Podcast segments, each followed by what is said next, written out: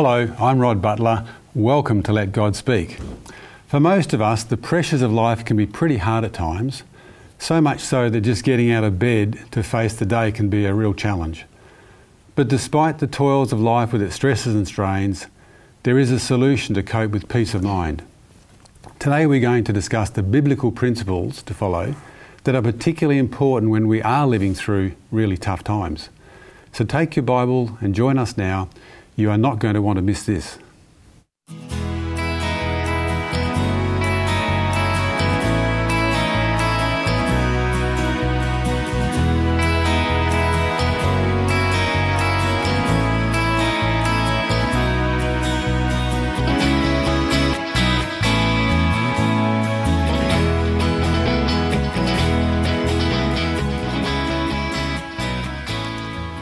On our panel today, we have Harold Harker and Lena Yuan. Welcome, Harold. Thank Welcome, you. Lena. Thank you. Before we uh, commence our discussion, let us bow for prayer. Gracious Father, we thank you for the inspiring stories in the Bible that we can study and learn from. And as we have this discussion now, we ask for the Holy Spirit to lead and guide our discussion and draw us into the deeper truths in the Bible. We ask these things in Jesus' name. Amen. Amen. Well, our discussion today, we're going to be looking at a story that happened 2,900 rough- roughly 2,900 years ago. We're going to study this story the, from the Bible and draw out lessons that apply to us today. And that story is in Second Chronicles. So I'm going to read from the King James Version here, Second Chronicles chapter 20, I'm going to be reading verses 1 to 3. And it says, It came to pass after this also that the children of Moab and the children of Ammon, and with them other beside the Ammonites, came against Jehoshaphat to battle. So these are two mighty nations which are coming against the king of Judah. Then there came some that told Jehoshaphat, saying, There cometh a great multitude against thee from beyond the sea, on this side of Syria. And behold, they be Hazontamar, eh, which is Engedi. And Jehoshaphat feared and set himself to seek the Lord and proclaimed a fast throughout all Judah. So we have a setting here where the king of Judah, the people of Judah, are facing an existential threat. So this is really serious. So, Harold, first question to you. What does verse 3 tell us about the character of Jehoshaphat? Well, when the enemy's coming, the first thing that Jehoshaphat does, he goes to the Lord. He takes his problem there and then he gets the whole nation involved in a national fast, turn to God. And uh, it just tells us that Jehoshaphat was a king who had a personal relationship with God. Yes, in, as it says, so goes the king, so goes the people. and in this case, Jehoshaphat was uh, God fearing. Lena, um, what had Jehoshaphat been doing leading up to this threat from the, uh, these other nations? Okay, we're going to have a look at um, the Second Chronicles, chapter 17, verses from 1 to 3 and 12. 17 verse 1 Then Jehoshaphat his son reigned in his place and strengthened himself against Israel. And he placed troops in all the fortified cities of Judah, and set garrisons in the land of Judah and in the cities of Ephraim, which Asa his father taken. Now the Lord was with Jehoshaphat um, because he walked in the former ways of his father David. Um, he did not seek the Baals. And verse 12 So Jehoshaphat became increasingly powerful, and he built fortresses and storage cities in Judah. There's two things that we can um, actually um, have a look at here. The first thing is that um, also, the first thing is, you know, the most important, and the king Jehoshaphat was seeking um, God and was walking with God, did not seek any other God. So, in other words, he was faithful and obedient to God from the very beginning of his 24 year reign. Secondly, he did not sit back and did not do anything about the threats outside. Instead, he prepared and planned um, Judah against the um, invading armies.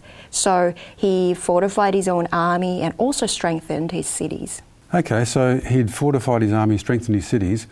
What was the result of this, uh, this effort and faithfulness, uh, Well, let, let me read verse 5 and 10 of chapter 17. Therefore, the Lord established the kingdom in his hand. And all Judah gave presents to Jehoshaphat, and he had riches and honour in abundance. And verse 10 And the fear of the Lord fell on all the kingdoms of the lands that were around Judah, so they did not make war against Jehoshaphat. Turning to God, fortify, he's ready, and he has peace. Well, in this case, the uh, the Ammonites, Midianites, they didn't bring gifts; That's they right. were bringing war. Uh, God allowed this crisis for some reason. Um, what impact did this have on the on the people, Lena? Um, now I'm going to uh, have a read uh, the Second Chronicles 20, verse 4. So Judah gathered together to ask help from the Lord, and from all the cities of Judah they came to seek the Lord. So the impact was so great that all the people of Judah, and also even people um, outside of Judah, uh, responded to the call of the king Jehoshaphat. And, and not only that, um, they are gathered together in the court of the temple.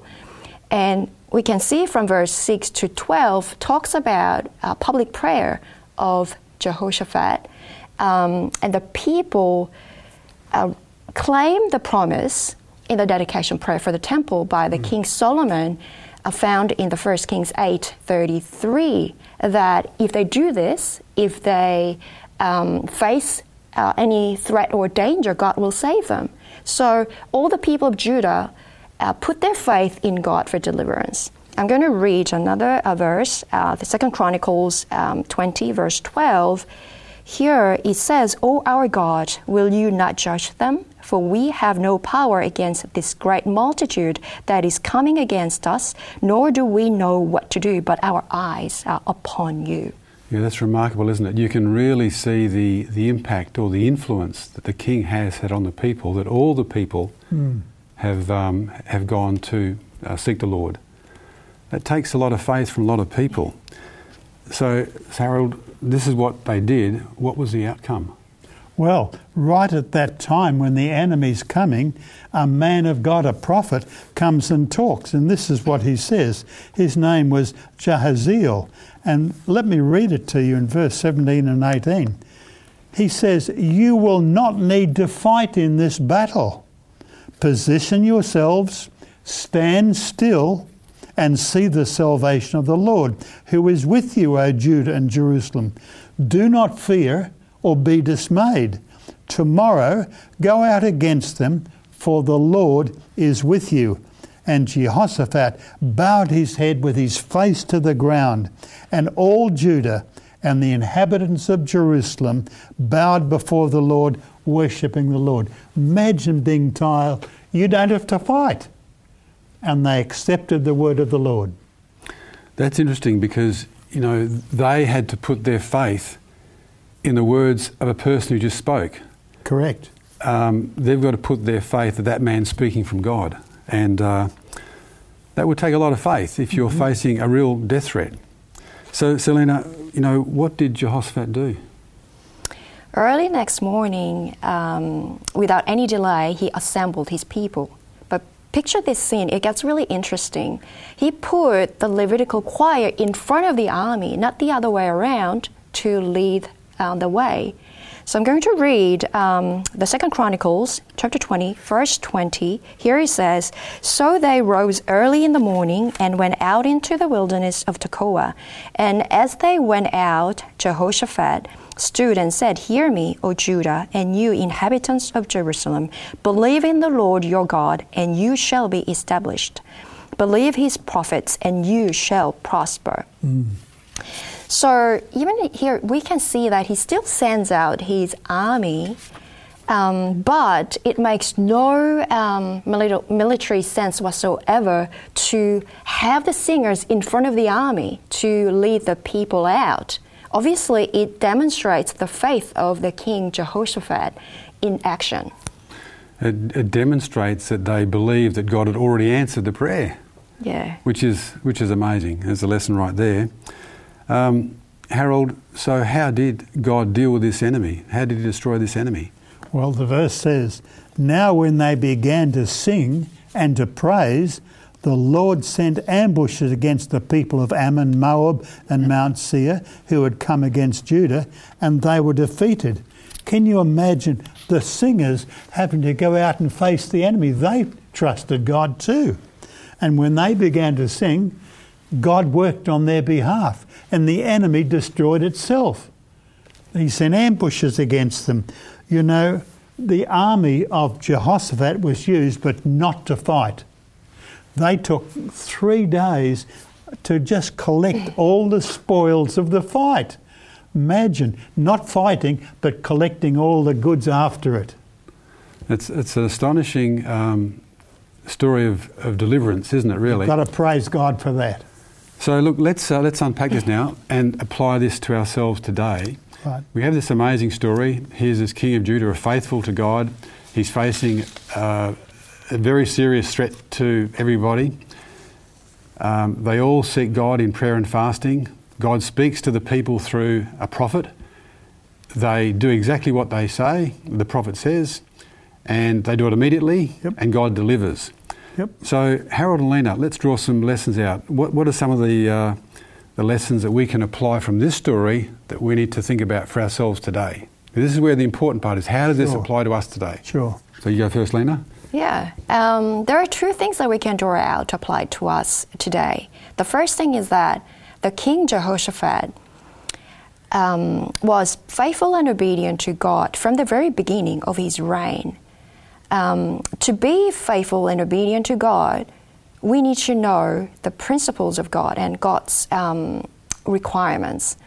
So, to achieve this, we need to uh, study the Bible or read the Bible. And the second point is that um, the King Jehoshaphat uh, did, did what he could responsibly to prepare and plan for a rainy day. So we also have to organize ourselves in a crisis as best we can. For example, um, in a financial crisis, and rather than overextending our financial commitments, we have to have some reserves. So we're not to be presumptuous and just live the way we want, and if we get into trouble, say, God, please save me. We're to uh, be prudent. We've got to be um, careful with how we set ourselves up. Yeah. What about you, Harold? What are the lessons you get from this story? Well, when a crisis comes, go to God first. That's what Jehoshaphat did. And he takes the problem to God. And uh, even though he had fortified cities, even though he'd done all that he could, you go to God first. And this takes faith because your natural instinct rely on what you've got. And he didn't. And the second thing, the word of the Lord. This prophet spoke. And when he spoke, he was believed. It took faith to believe the word of God, to send out your singers in front of the army, and to then take God's promises and thank Him for them even before the victory's won. That really challenges, doesn't it? Oh, Because there's promises in the Bible, and God says what will happen if we do certain things. Here we have an example. They thank God for answering the prayer before it even happened. That is well, remarkable. God had a promise before you call, I will answer. And He did here. And he did. And this, that's a very powerful lesson for us today is to thank God for what he's about to do, not sort of sit back and wait for what he might do. Assume that he's going to answer that prayer because he says he will. Okay, I want to just stay with the point about um, resources and going to um, uh, God first, trusting our own resources. Um, how strong is the temptation, and staying with you on this one, Harold, how strong is the temptation when, when problems arise for us to rely on our own resources and not go to God first? Well, it's a test of faith. And the more things that you have, the greater the temptation just to trust your own resources. And I want to go to the story of King David. Let me read to you from 1 Chronicles 21 1 to 3. Now, Satan, notice Satan stood up against Israel and moved David to number Israel. So David said to Joab and to the leaders of the people, Go, number Israel from Beersheba to Dan. And bring the number of them to me, that I may know it. And Joab answered, May the Lord make his people a hundred times more than they are. But, my Lord, the king, are they not all my Lord's servants? Why then does my Lord require this thing? Why should he be a cause of guilt in Israel? You know, David's sin wasn't just in numbering, but to have that number and say, I've got so many, I can win. It was looking at his own things and what he had, his own resources. And so Satan tempts David to trust in those resources. And David knew God had looked after him all his life, but for this time he went ahead and he counted that he might have the knowledge that he could win. Do you know the amazing thing about that story, Harold, that, that I find is that here's David, a man after God's own Yeah. heart, who's been led by God since he was a young boy, and you know, great king blessed. He's tempted to do this, and even his commander, that rough and coarse General Joab, Joab, yeah. who you know, on his own, that's a story. even he knew Correct. that we have to trust in God, and David, don't do it, don't go there. Even he knew that. Notice it's Satan that's tempting us to rely on our own things. And there's a lesson for us today. Say it doesn't matter how much we are in leadership or whatever, Satan can still get Correct. to us. So this rather difficult story, Lena, what was the outcome? Okay, um, going to have a read uh, the First Chronicles 21 14. Here it says, So the Lord sent a plague upon Israel, and 70,000 men of Israel fell. So look at this. Um, the sin of David resulted in the death of 70,000 men. What a tragic incident that was. Obviously, God did not want Israel to forget about this. And um, God was the actual leader of the nation Israel.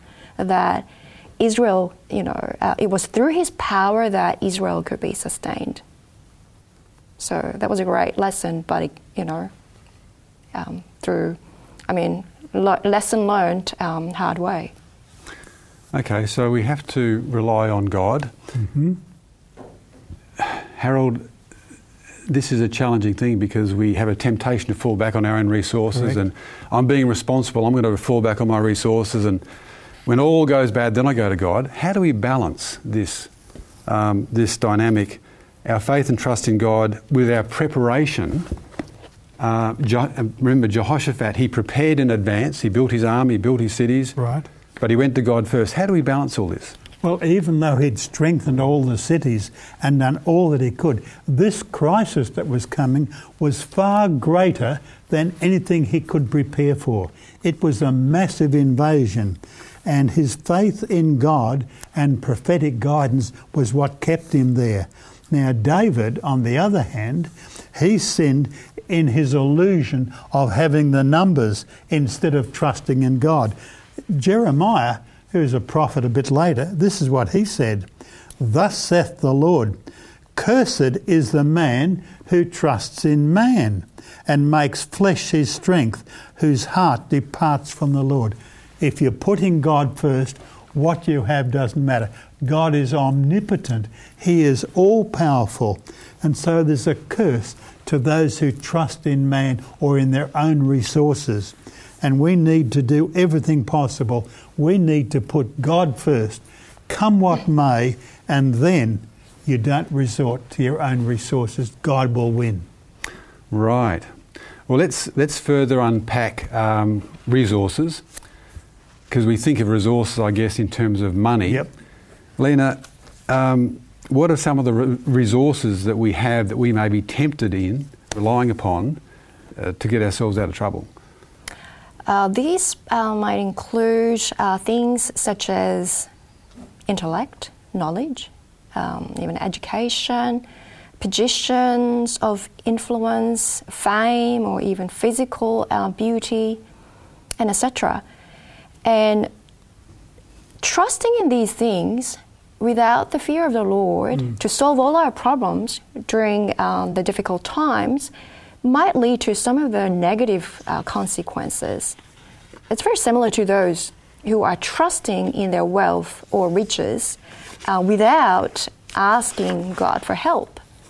So I'm going to read uh, Proverbs uh, chapter 2, verse 6 here. Here it says, For the Lord giveth, gives wisdom, from his mouth come knowledge and understanding.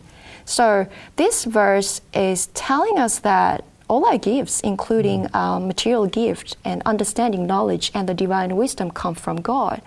So what is more valuable is to us is the divine wisdom more than a material gift. So then why don't we appreciate the divine wisdom more than a material gift? Mm, yeah, very good point. Very good point. Okay, we've been sort of thinking about um, you know people who've got resources. There are people in this world who don't have any resources. Um, you know, yep. extreme poverty, yep. um, isolated, etc. Harold, what would you say to people in that category, how they are to manage in tough times? Well, if you're poor in this world, it can be very difficult in various places because the poor can be persecuted, they can be despised or exploited, but God is still the God of the rich and the poor. And there is a promise whether you have a lot or nothing. Let me read you what Matthew says. These are the words of Jesus. Now, if God so clothes the grass of the field, which today is, and tomorrow is thrown into the oven, will he not much more clothe you, O you of little faith? So, whether we have lots or little, if we are trusting God, he says, I'll provide. Okay, good point. I want to um, just focus now on the fact that for many of us we're taught that it's responsible to be to work hard and get some money, be financially independent, so we, we aren't a burden. I just want to read um, a text here and get your comment on this if I um, can, Lena. This is Matthew chapter 6 and verse 24, and it says, No man can serve two masters, for either he will hate the one and love the other, else he will hold to the one and despise the other. And here's the point you cannot serve God and mammon. Selena, can you unpack that one for us? Sure. Um, the Greek word translated mammon refers to riches or wealth. Um, we cannot serve wealth and God at the same time. Sometimes we may not realize the fact that we are trusting in our wealth or riches um, in the times of trouble. And um, the First Timothy 6:10 says, the love of money is the root of all evil. Um, in other words, um, the love of money becomes coveting. And Ephesians 5 5 says, coveting is idolatry. And Revelation 12, uh, 22 15 says, idolaters will not be found in the holy city. In other words, they will be left out. So, if we focus our time, our talent, our lives, and our efforts to be financially wealthy and rich, then we will want to have more and more. Then we will be never satisfied. So I'm going to read um, a verse here, um, Proverbs 11 28. He who trusts in his riches will fall, but the righteous will flourish like foliage. Okay, so there's certainly good counsel there not to trust because if we trust and focus on wealth, um, we can get covetous desires, and covetous takes our focus off God, which it says is idolatry. So, look, apart from the danger of idolatry, um, Harold, what are some of the other unintended uh, consequences or problems that come from trusting in our wealth? Well, if you're trusting in your wealth, you might lose sleep over how you're going to keep it or how you're going to get more, or you might thieves might come and want to get some of it. Uh, false friends will come and say, "Give us a share," and or you can just become greedy. But there's a verse the wise man wrote, "Better is a little with the fear of the Lord than great treasures with wealth." You know, that's um, treasures can bring trouble, and so fear God, trust Him was the answer. The wise man felt, and he was rich too. Yeah, well, people don't realise the worry and stress that goes with trying to hang on to your wealth once you've yeah. got it. Even yeah. it's uh, yeah. Okay, um, I'm going to read another verse now. Uh, it's still in Matthew chapter 6, well known verse, and it's verse 33. But seek ye first the kingdom of God and his righteousness, and all these things shall be added unto you. Um, Lena, with that particular verse, um, we've got to trust God um, and He'll provide all our needs. What, how, how else do we demonstrate our faith in God that He will provide for us? God established the tithing system not only to provide means to the Levites or ministers, but to uh, protect us from being selfish and to encourage us to trust Him that He will provide for us. So, regardless of our financial uh, situations, first we need to pay the 10% tithe. Um, so, I'm going to read Psalms this 37 uh, 25 here. I have been young and now I am old, yet I have not seen the righteous forsaken, nor his descendants begging bread. So when we are walking with God, just like the king Jehoshaphat was, and trust that God will provide for us, then all our needs will be met. Amen. Now, Harold, Jesus is soon to return. Um, what impact should all this discussion have on our lifestyle? You can't take your wealth with you. There's no guarantee for tomorrow. Jesus said this to a man who wanted wealth. God said, You fool, this night your soul will be required of you. Then whose will these things be? If you put God first, that's the answer. Amen. Look, thank you, uh, Harold. Thank you, Lena, for this discussion. Very interesting. We are indeed living in the last turbulent days before the return of Jesus. And whether we are rich or poor, the devil is out to distract us from two sacred duties, which are to advance God's kingdom on this earth yes. and staying faithful during trials and persecution. God loves us and has promised to look after each one of us. We need to trust Him at His word and focus on doing our sacred duties. Let us remember and be like King Jehoshaphat.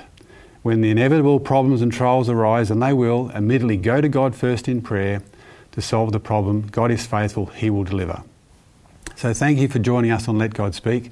All past programs plus teachers' notes are available on our website 3abnaustralia.org.au. Email us if you wish on lgs at 3abnaustralia.org.au and God bless.